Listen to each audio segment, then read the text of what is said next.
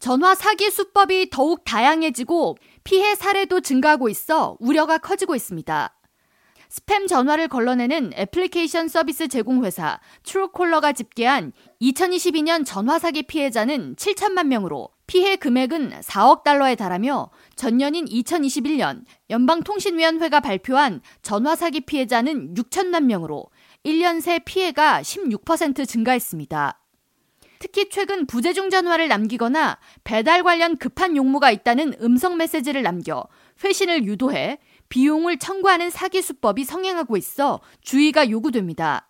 금융정보 제공업체 고뱅킹 레이츠는 최근 전화 사기로 가장 많이 사용되는 19개 지역번호 목록을 공개하면서 모르는 전화번호나 지역번호가 부재중 수신 목록에 남아있다면 검색 후 회신하거나 아니면 아예 회신하지 말 것을 당부했습니다. 특히 해당 목록에는 미국이 아닌 자메이카나 도미니카 공화국, 영국령 버진 아일랜드 등도 포함되어 있습니다. 전화번호 876-809-829, 849와 284, 767은 모두 국제전화이며 332와 347로 시작하는 뉴욕시 번호도 자주 걸려오는 사기 전화 목록에 포함되어 있습니다.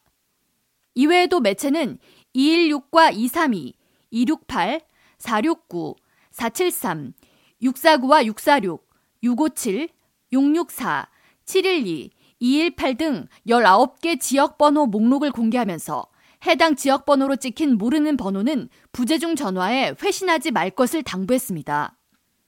연방통신위원회는 모르는 번호로 걸려온 번호가 사기 전화인지 의심될 경우 구글에 검색해보면 대개는 스팸 여부에 대한 정보를 알 수 있다고 조언하면서 아울러 나도 모르는 사이에 전화 사기를 당한 경우도 있기 때문에 휴대전화 요금 명세서를 꾸준히 살펴볼 것을 권고했습니다. K라디오 전영숙입니다.